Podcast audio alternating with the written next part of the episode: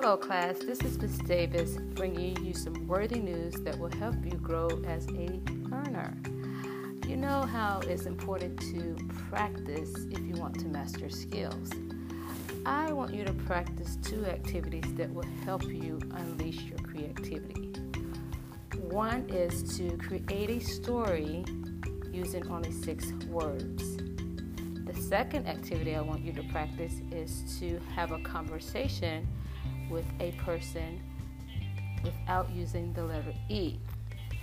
Both will be challenging, but that's the goal. You're practicing because tomorrow you are going to tap into a new social platform. You are going to create a podcast. This is going to give you a voice. This is going to give you the freedom to be creative.